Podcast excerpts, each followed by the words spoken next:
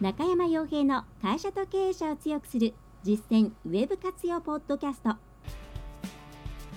この番組では600社以上のウェブコンサル実績を持つ株式会社ラウンドナッツ代表取締役の中山が会社経営者に必要な内容に絞り込んで抑えるべきウェブの話題やトピックスをビジネス目線でお伝えしています。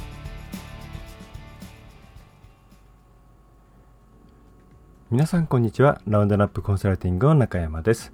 それでは本日も会社と経営者を強くする実践ウェブ活用ポッドキャストを始めていきたいと思いますので、ぜひとも最後までお聞きいただければと思います。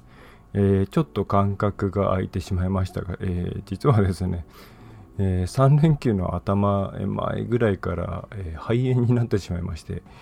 えまあ、ようやくですね、熱も下がって、えこうやって、え活動できるようになってきたので、ぼちぼちとですね、ゆっくり仕事を始めて、いる感じなんですけども、えー、まあ、マイコプラズマ肺炎というやつですね。はい。まあ、咳まあ、熱が結構な度合いで、どうも CRP っていう炎症反応の数値が20だかあったらしくてですね、まあ、本来即、えー、総合病院に入院すべしみたいな数字らしいんですけれども、えー、家で、えまあ、大丈夫だろうということで家でもだえながら、え寝ていたんですけれども、えまあそんな感じでした。はい。まあ、今ね、いい方に向かってるんで、はい。あの、あんまりご心配いただかなくても、えー、大丈夫です。ただこんな感じでちょっと今日あんまり声に張りがありませんので、その点だけご容赦いただければと思います。まだちょっと咳が出るので、うん、ちょっともしかしたら、あの、咳止まんなくなっちゃうこともあるんで、えー、途中でブチブチと、あの、一旦ストップして、えー、また開始してっていう形で、うん、なんか編集じゃないんですけれども、あの、つながりが悪くなっちゃうことがあるかもしれないんですけども、えー、ご容赦いただければと思います。はい。で、えー、今回なんですけれども、今回のテーマとしては、えー、テレワークですね。えー、まあ、いろんな言い方ありますよね。モバイルワークだったり、テレワークだったり、リモートワークだったりって言います。まあ、テレワークっていうと何でしょうね。テレっていうといろんな意味あるんでしょうけども、どうしてもテレフォンのイメージがあって、なんか、ね、どんなワークなんだよってイメージがなんか違う言葉の方が良かったんじゃないかなと思うんですが、まあ、さておき、えー、もういろんな境界もできちゃってますから後戻りもできないですよね、えー、まあ、リモートワークとかの方がいいような気はするんですが、まあ、これについて、えー、まあ端的に言えば、うん、肯定派というかまあできるよねっていう人と、うんななんとなく腑に落ちないなっていう人に分かれるなというのが、えー、私としてのうん感想ですね。で、まあ、私は、まあ、こうやって外部の人間としてお客様と接するで大前提として先にリモートでやりますよっていうことでやってますのでもちろんそれに関してあの何か言われることはないですしまたこのリモートワークとかテレワークとかで問題になるような会社の中の一社員が、えー、そういう、まあ、違う何て言う今勤務形態っていうんですかねで、えー、行うこととはまたちょっと違うので、うん、まああれなんですけど、まあ、ただこうやってリモートでずっとやっていると気づけることってたくさんあるので、まあ、そのあたりも含めてお話しできればと思います。で、うんとですね、まず、え一つ気に時々見るんですけど、テレワークとか、モバイルワークとか、まあ、モバイルワークは違う、まあ、ちょっと違うのかな。テレワークとか、それから、えー、えー、っと、リモートワークっていうものが、まあ、今の働き方、つまりオフィスに集まって、そこでみんなで働くことが基本という、えー、働き方に対してリモートワークとかのとかの方が、うん、優れているそうなるみんなそうなるべきなんだっていう、えー、考え方をする方がいるなと思うんですけども、まあ、私としてはそれは、えー、違うと思います。うん、で私は会社でリモートワークしてたこともあるんですけれどもその、まあ、いろいろな事情でですねやっていたこともあるんですけどやっぱりコミュニケーションの速度とか、やりやすさ、まあ、主にコミュニケーションですね。については、まあ、圧倒的に会社にきちんと集まってみんなで、えー、近い位置で、えー、やれた方がいいです。隣の人のちょっとしたつぶやきなんかを拾いながらフォローアップしてあげるとか、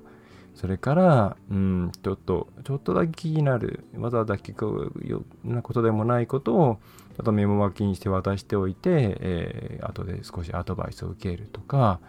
えー、そういう細かいケアとかっていうのは、やっぱりその場にいて、お互いが見える範囲にいて、えー、こそできることですよね。で、そういったものが、やっぱりチームの強さになっていったり、さまざまなこう OJT 的な部分ですよね。あの人こんな感じで仕事してるんだなっていう姿も見えますから、えー、そういう意味で、えー、非常に、うん、やっぱりみんなで集まってオフィスで仕事するっていうこと自体は、うん、とても効率的な形だと思うんで、まあ、リモートワークとかがそれに対して優れているとは全く思わないですね。で、リモートワークが、まあ、一番大変なのってそのコミュニケーションなんですね。で、なぜかっていうと、一応ビデオ会議とかありますけど、基本は文字とかベースになっていくんですよね。で、ビデオ会議にしても、まあ、常時接続でやっているわけではなく、まあ、本当に必要な時にやるっていう形ですから、うん、その会議じゃない時にお互いの、まあ、ちょっとしたコミュニケーションを取るようなことっていうのはできないんですよね。まあ、常設でお仕事してるっていう方もいらっしゃるので、えー、まあ、そういう方はなんか、まあ、それは面白いなすごくと思うんですけども、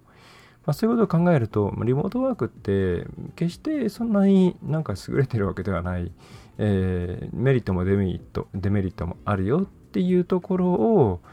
は、まあ、ここが確実に言えると思います。なので、リモートワークと会社で集まって仕事をすることっていうのは、決してどっちを取るっていうふうに、うん、考えるものでも、どっちが優れているっていうふうに取るものでもないと、えー、経営者の方も働いている方も考えていただいた方がいいと思います。はい、で、えー、リモートワークってじゃあ、うん、なんでやるの？じゃあやんなくていいじゃんっていうことなんですけど、まあこれはあの、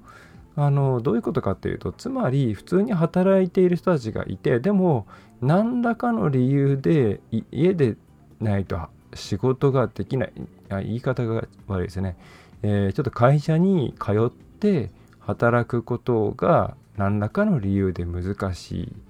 あるいは、えー、何でしょうね、えー、その移動すること自体が、まあ、例えば遠いとか、えー、そういう理由で無駄が多いとか、えー、そういう理由で、まあ、このケースなら、まあ、デメリットコミュニケーション的なデメリットもあるけれども、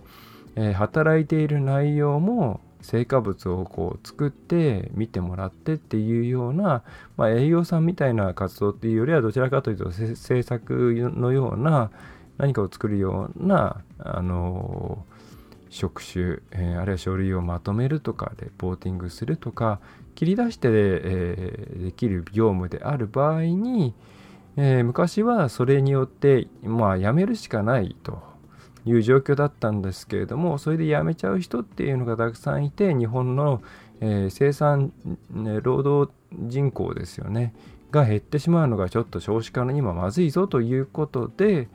えー、そういう人たちもちゃんと働けるようにしようっていうことでじゃああのテレワークとかっていうのを推進していった方がいいんじゃないのっていう政府の考え方から始まってると、まあ、私は解釈してます。で、まあ、もうこの字面通りの状況で、えー、使えばいいと思います。はい。まあ、もちろんいろんな例外はあると思います。いやいや、うちのここはこうだからってのはあると思うんで、それはまあいろんな例外があるのは承知の上で、ただ、基本的な考え方としては、基本はオフィスに集まって、でも、オフィスに行けない、そうね、そこで働けなかった人も、でも次の、まあ、えー、もう一つの、えー、オルタネイティブ、ね、代替手段として、えリモートとかテレワークっていうものを、え皆さん取り入れていってくださいねっていうことだと、いうふうに捉えてます。だからそういうところだけでいいんですね。だそれがなければ別に無理にやる必要もないですし、はい。あの、あえて、そういうことを、あの、うちも時代の流れに沿ってリモートを取り入れるんじゃあ、みたいなことにする必要はないですね。逆に辛いと思います。はい。で、リモートって、えー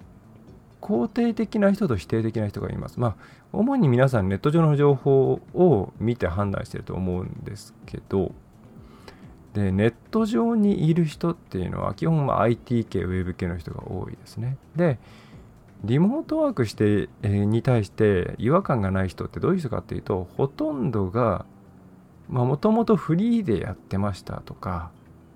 えー、ほとんど一人部署みたいなとこでウェブやってましたとか、そういう人が多いんじゃないかなと思います。私自身ももともとはフリーで始めていて、会社に、えー、で、その後に入った会社のうちの一つで、えー、リモートワークちょっとやってよっていうことで言われて、やって、まあ、違和感なくやれたんですね。Windows のバーチャルデスクトップっていうやつで。で、えー、それによって、えー、それはもうもともとそうやってフリーで一人で黙々とやってきたことをやってきて自立することに慣れているのでイメージがついているのでまあできちゃうんですよ。だから他の人もまあできんじゃないのって思っちゃうわけですね。はい。でそれに対して普通に普通の働き方をしてきた方これ別に悪い意味じゃないです。あのにつにとってはまあそれ経験したことがないのではあっていう感じだと思うんですよはあっていうのは別にいい悪いじゃなくて、イメージがつかない。うん、家で仕事をする。うん、家で仕事したらって言ったら、やっぱり遊んじゃじゃないのかなとか、うん、なんか別のことしそうだな、自分とか。ね、普段ずっとこうやって会社で仕事をみんなで一緒にしてますから、そこで、じゃあ家でやっていいって言われて、本当に仕事できるかな、自分とか思うと、うん、まあ自分がそうなら他人もそうなんじゃないのって言えば人間思い思いますから、えーえー、でもそうなんとかさんはリモート、えテレワークでやるって言うけど本当にちゃんと仕事してんのかなみたいに思っちゃうのはそれは仕方ないですよね。自分の中の常識っていうもの、まあ、世間の常識っていうものがあって、まあ、その中にもう組み込まれちゃっている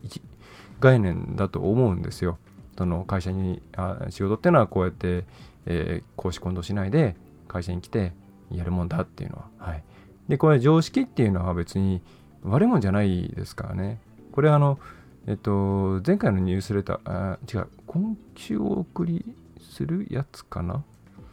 今月か先月か、えー、あの、熱出すとですね、記憶が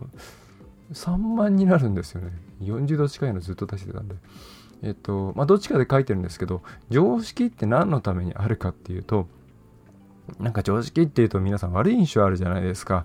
固定観念の塊だみたいな。でもこれすごく大事なことで、多分人間が発達していく段階でも非常に重要なことだったと思うんですけど、まあわかんないですけどね。なんでかっていうと、常識っていうのは、要するに人間の考えるうんリソースっていうのは大幅に削減してくれるメソッド、メソッドがツールなんですよね。はい。もし常識っていうものがなくて、毎回自分で一から全部考えていかなきゃならないとしたら、何をするにしても相当考えなきゃいけないと思うんですよ。はい。で、えー、普通こういうことするよねとか、常識だよね、当たり前だよねっていうのは、それに沿その常識っていうものを知っていれば、もう何も考えずに即実行して、まあ、基本的に周りもそれに対して別に、あの、あ、そうだよねってなるわけで、まあ、非常に効率のいいメソッドなんですよ。でそれを開発した時点ですごく多分相当頭の中の、うん、考える領域っていうのは余地が大きくなったと思うんですけど、はい、もしね常識っていうものがあるから確か、えー、小冊子では、ね、狩りなんかをする時にも大体、えー、こういう雨が降ったらこういうとこに、えー、獲物が出るもんだとか、こういう動きをヤブがこういう動きをしたら大体鹿だとか。たらこういう動きをしてこういうものが見えたら瞬間にちょっと下目を打てとか。そういうの常識があったらもう即座に全部パパパッと動けてね。まあ成果が得られることもあれば得られないこともあると思いますけどもまあ、得られる可能性が高いわけですよね。はい、でもしそれがなかったら毎回、えー、この雨うん何か獲物に関係あるだろうかってところをみんながみんな一からまた考え直す、はい、全く進化できないんですよね。でそういうものをまあうまくクリアする、まあ、暗黙知の集合体とも言えるのかもしれないんですけどもそれが常識だと私は理解してるんでうんまあ、そう思うと常識ってすごく素敵なものですよね。もちろんあのいろんな語尾とか時代に合わないものがあるんでそれはアップデートされていかなければならないんですけども常識自体はあって、えー、あることが当然で、まあ、それを、まあ、いい意味で打ち壊していくっていう形を取っていかなきゃいけない。で話戻しますけれども、まあ、そういう、えー、常識がぶつかってるんですよね。はい、でまたその常識ってあんまりこう理解できないじゃないですか。ネットとかウェブだとこうやっぱり文章化できる人が多いんで、えー、なんかこう論理的につらつらつらつらといいとこ悪いとことかですねまあ書いたりするわけなんですけど大部分のそうじゃない人たちにとってはもやもやっとしたイメージの中でなんとなくうんパッとしない、うん、腹に落ちないなっていう、えー、人たちとうん、まあなんかできるんじゃないのっていう人たちのなんとなくの争いになるわけです。だなんとなくバーサスなんとなくなんで解決しない。だこれはあのですね、もう現場でもきちんといろんなこう明文明文化というかななぜそう思うのかとかっていうのをあのきちんと会社全体で共有してじゃあこういう条件とこういう条件があるから、まあ、こういうふうになっている人に対してはやってもいいよねっていうような合意を作って、えー、その上で、えー、て言うんですかね、えー、やっていくしかやっていくのがいいと思います。はい、そういうプロセスを経ていけばいいと思いますね。はい、でということで、えー、まあそれが多分見方が分かれる理由なんじゃないかなと思います。はい、ネットの情報って本当あの一部の人の話ばかりですから特にウェブ IT 業界の一部の人の話ばっかりですからえ、ー、とまああとは PR とかマーケティングとかかなまあ普通いわゆる一般の方々っていう言い方が正しいか分かんないですけども WebIT 以外のような人たちの声って全然入ってないですからね、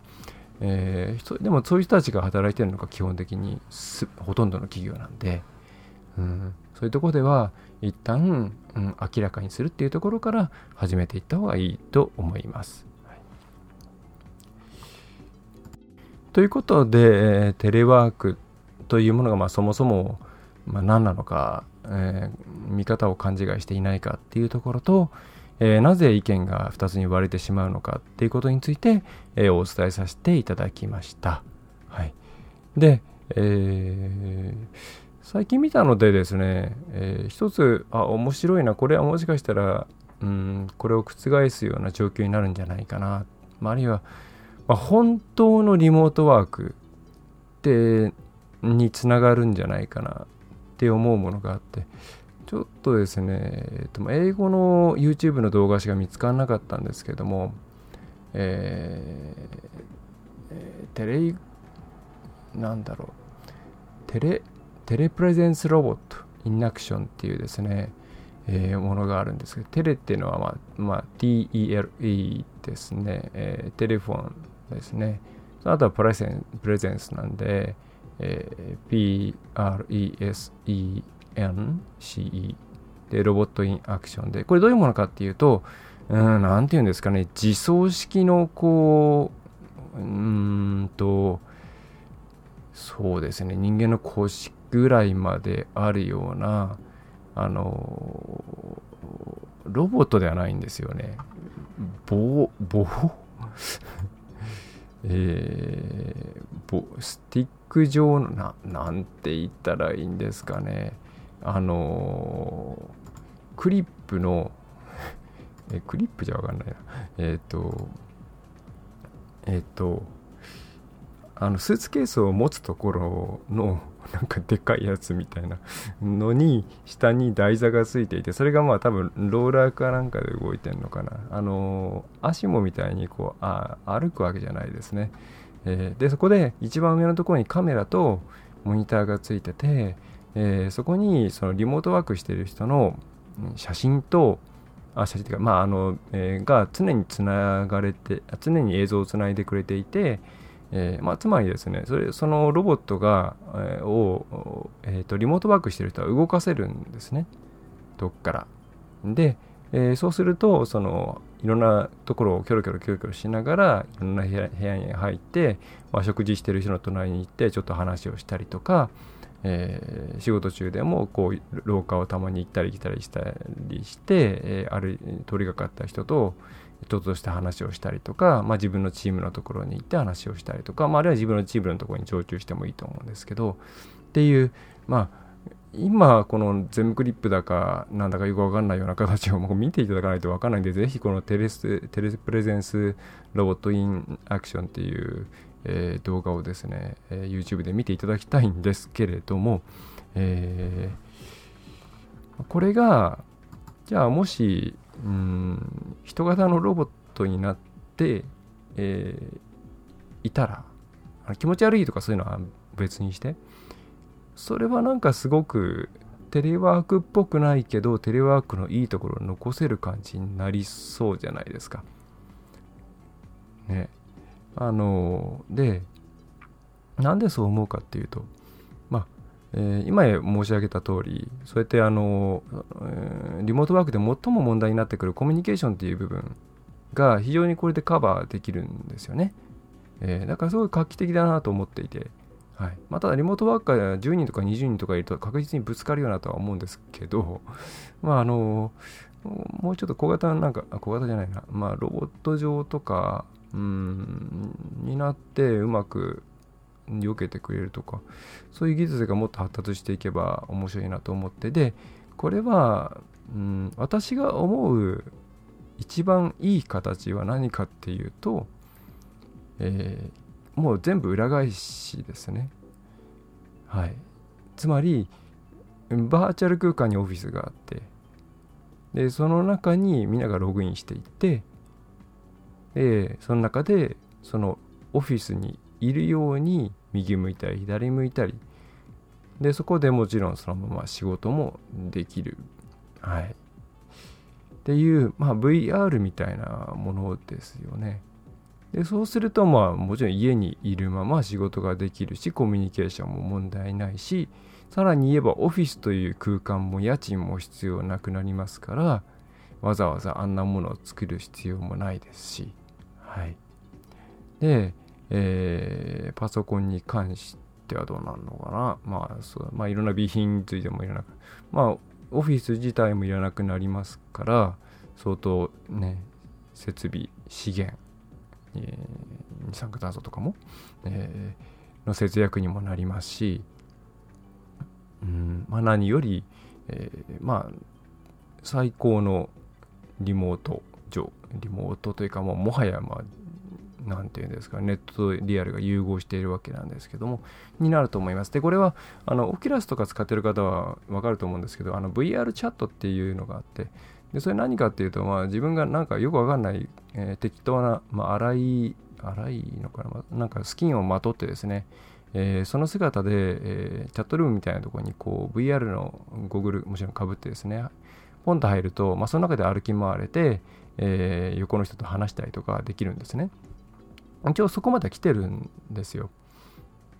だそれはもっともっともっと、まあ多分1000倍とか1万倍とか高精細化していって、細かいこともいろんなことができるようになって、まあ多分 VR ゴーグル自体は結構目に負担かかるんで、あの違う手段の何かが出てきたぐらいになったら、まあ、初めて、えー、あリモートワークってに全部移行してもいいんじゃないかなっていう形になるんじゃないかなというふうに思います。まあ、その、えーまあ、そういう裏返しが起きる前えー、の今のリアルの中にうまくリモートを滑り込ませるっていう点についてはこのテレプレゼンス、えー、ロボットインアクションというムービーに出ているものは面白いなというふうに思います。はいえー、ということで、なんか、えー、だらだらと喋ってしまって、えー、申し訳ないんですけども、ちょっと張りのない声で、えー、大変恐縮でございます。はい。えー、次回できればですね、またペースを戻していきたいとは思っているんですけど、えー、退場次第ということで、ご容赦いただければと思います。はい。まあ、出す分には必ず来週も出します。はい。えー、それでは最後、あ、お知らせとしてはですね、えっ、と、ニュースレターがもうすぐ発行されますので、来週には、11月2週には届くかなと思います。はい。で、その次が、ちょっとそのまま急いで書いても多分年末に届くみたいになっちゃって、年末ね、お休みの時に届かれても困ると思うんで、多分、うん、次のと次の合併号にして、1月の中旬かな、それぐらいに、えー、ちょっと、うんまあ、ちゃんといつもより多めに書けるといいなと思うんですけど、うん、の合併号を送るようにしたいなというふうに思っています。はい。えー、では、えー、お知らせは以上です。はい。えー、それでは最後までお聴きいただきましてありがとうございました。ラウンドラップコンサルティングの中山がお送りいたしました。